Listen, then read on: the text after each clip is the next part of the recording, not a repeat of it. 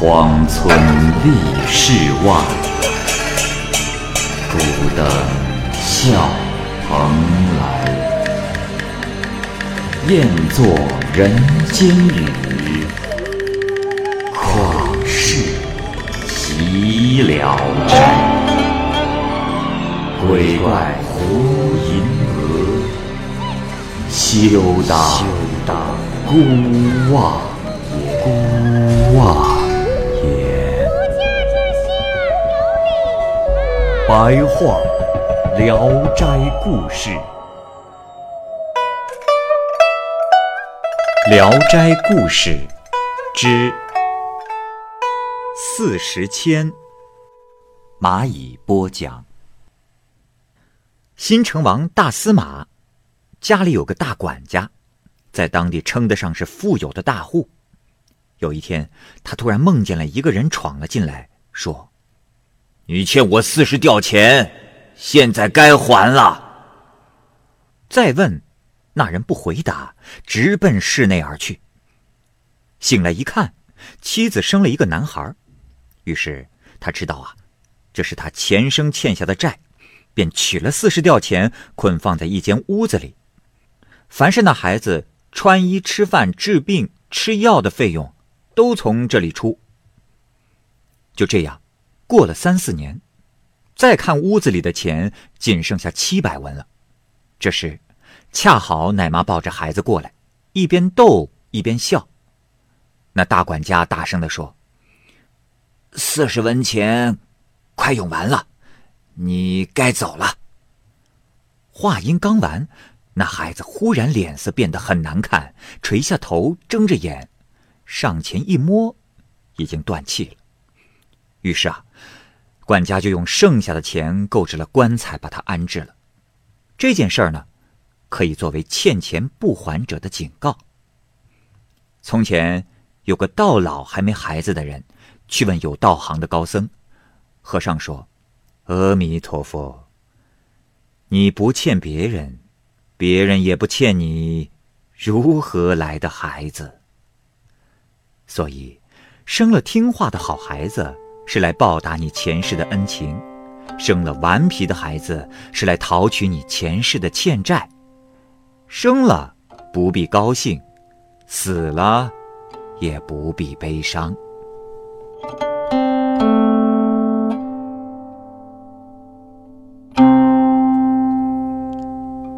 新郎，江南有个举人叫梅藕长，说他的同乡孙公在做德州的知州的时候啊，审理过一个奇案。起初，村子里有一个老者，为儿子娶了儿媳妇。新娘子刚过门，亲戚邻居就前来祝贺，大家吃喝到夜里的一更多。新郎出屋，忽然啊，看见新娘子身着艳妆，转到房后去了，他心中便生了疑，尾随前去。房子的后面是一条长长的小河，有一座小桥可以通过去。只见。新娘子过了桥，一直往前走，他就心里更加的怀疑了。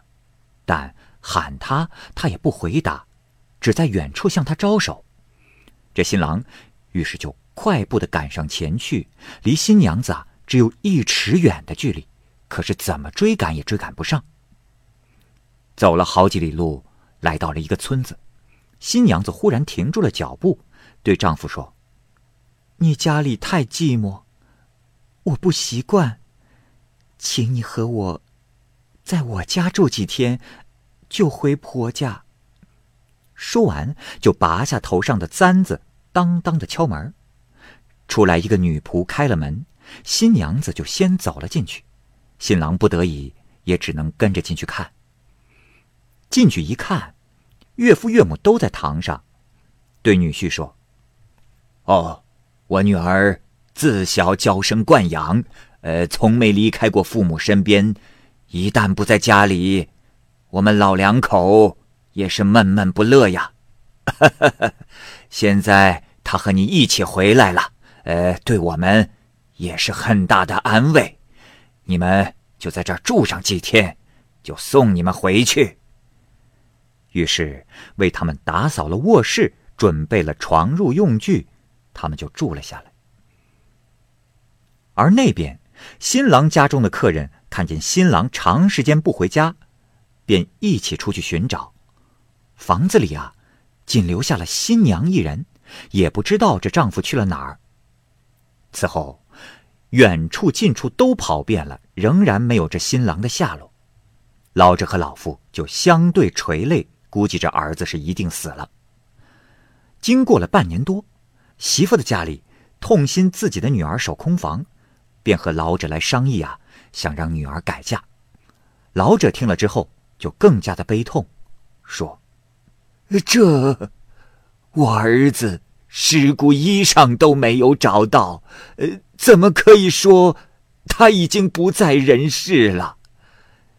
即便他已经死了，一年后改嫁也还不晚。你们，你们如何这样着急呀？”媳妇的家里也很是气愤不服，就告到了官府。知府孙公觉得这件事情很是奇怪，但是又无从下手弄清，就判决媳妇要等三年，记录在案之后，就让他们走了。而那一边，新郎在女方家里住了一段时间，家里人还是热情的招待他。但是他每次和媳妇儿商量要回去，媳妇儿总是口头答应，却仍旧不动身。就这样过了半年多，他十分的着急，忧虑不安，打算啊自己先独自回去。但是这媳妇又执意的留着他，不肯让他走。有一天，只见全家人惊慌失措，好像有什么大难要临头。岳父慌慌张张的对女婿说：“哎。”贤婿呀，我本准备两三天之后就送你们夫妇回去，哎，不想这礼物行装还没有收拾好，就忽然有大祸来了。没办法，只好先送你回去吧。说完，就送女婿出了门，岳父就转身便回了。看他临行的言行，都是匆忙潦草的。这个老者的儿子觉得蹊跷，刚要寻找着回岳父家的路，就只见庭院房屋都已经无影无踪了，只有一座高高的坟墓留在那里。他吃了一大惊，顺路急忙奔回了自己家。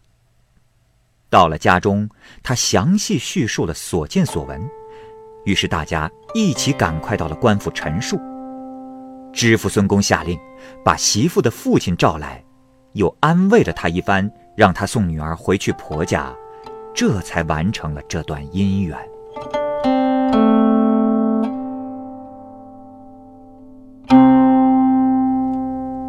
口技。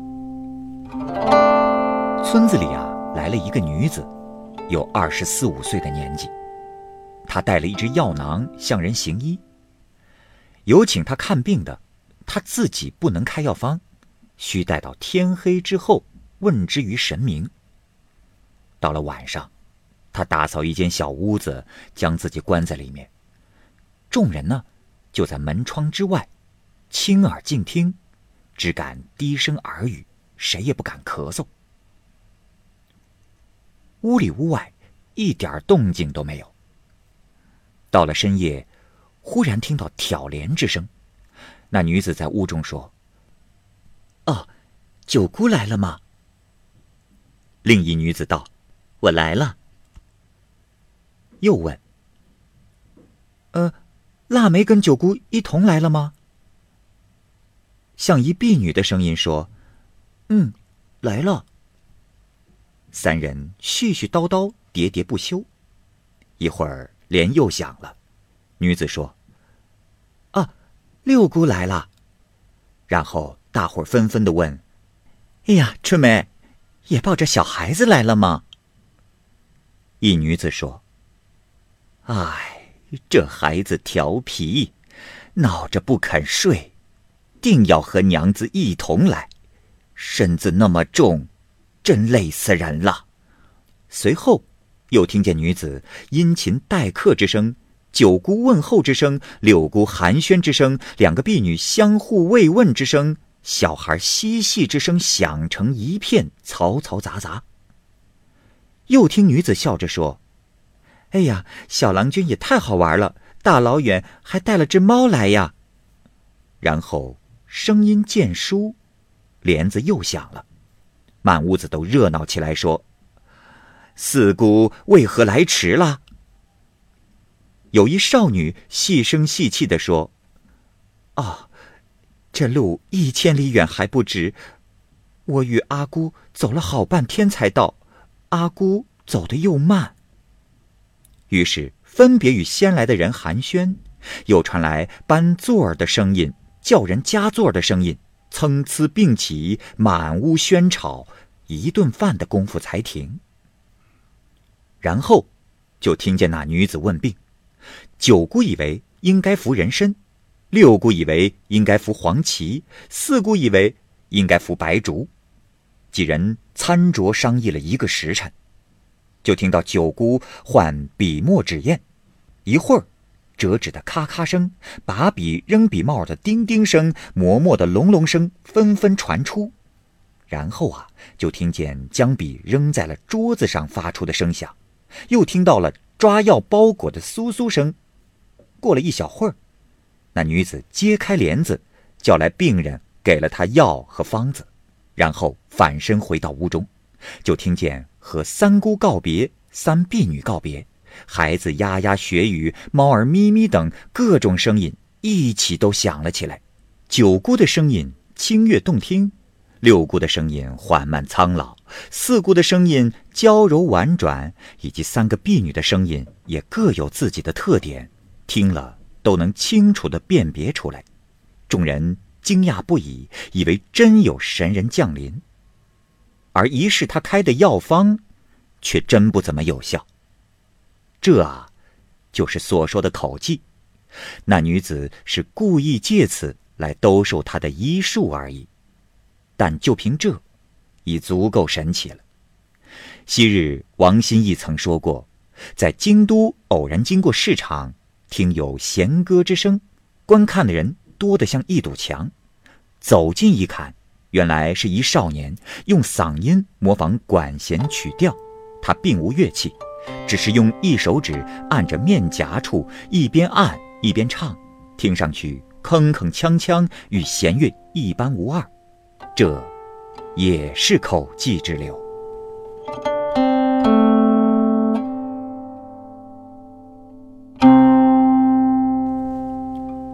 龙，北池界有一条从天而坠的龙进了村子，行动缓慢笨拙。进到某位乡绅的家里，那房子仅仅容得下龙的躯干，龙就硬挤着把自己塞了进去。乡绅的全家都吓跑了，大家登上楼，大声的喊叫，并用火炮轰击他，龙这才出来。门外有水坑，注满了雨水，可是很浅，不足一尺。龙爬进去，在水坑中辗转反侧，全身都涂的是泥。他还极力的腾跃，跳到一尺多高，又掉了下来。龙身上被泥糊了三天，苍蝇都聚集在他的鳞甲上。这时，忽然间天降大雨，只听霹雳的一声，那条龙。就腾空而去了。房生和友人登上牛山，进到寺庙里游玩。忽然间，房檐间一块黄砖掉了下来，上面呀盘着一条小蛇，细的才像一条蚯蚓。忽然间转了一圈，那小蛇就有手指般粗细了；再转了一圈，已经像腰带那么粗了。游寺的人们大惊，知道。这是龙，急忙赶下山去。才刚到半山腰，就听得寺庙里轰隆的一声，天空中的乌云密得像大锅盖。这时，一条巨龙腾挪辗转，没过多久，就不见了。章丘的小相公庄，有位民妇去野外，正赶上刮大风，尘沙扑面。村妇觉得呀，一只眼睛被迷住了，就像进了麦芒刺一样。揉它、吹它，怎么都觉得疼。这时翻开眼睑，仔细的查看，这眼睛倒没什么事儿，只有一条红线蜿蜒在上下眼皮之间。有人说这就是蛰龙啊。夫人忧伤畏惧，静静的等死。就这么过了三个多月，突然有一天，天降暴雨，雷鸣大作，蛰龙冲破妇人的眼眶飞出去，这妇人一点损伤也没有。元宣寺说，在苏州时正值天气阴晦，霹雳雷鸣，响声大作。众人看见龙垂在云边，鳞甲张动，这爪尖呀抓着一个人头，头上的胡须和眉毛都看得清清楚楚。过了一会儿，那龙就隐没在了云层当中，可是也没听说当地有人掉了脑袋。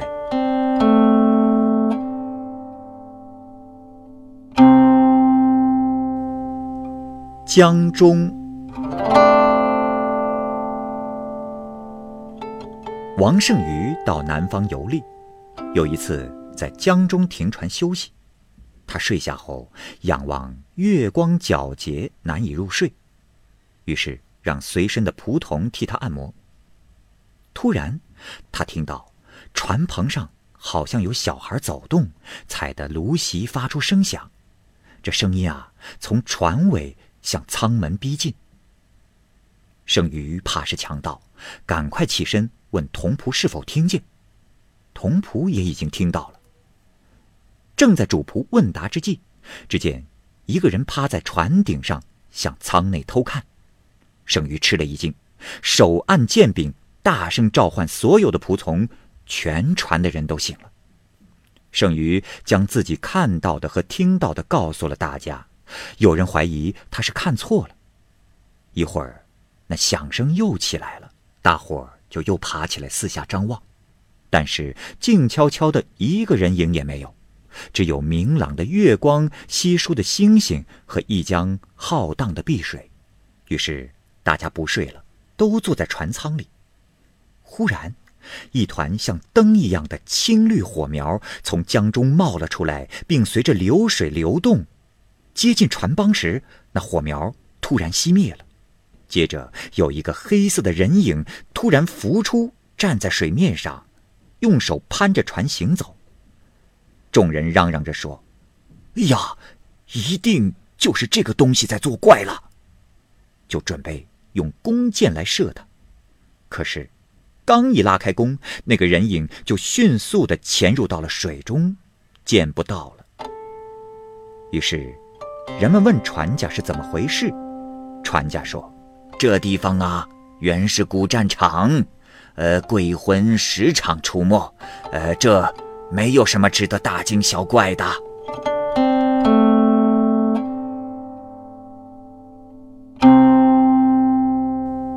戏术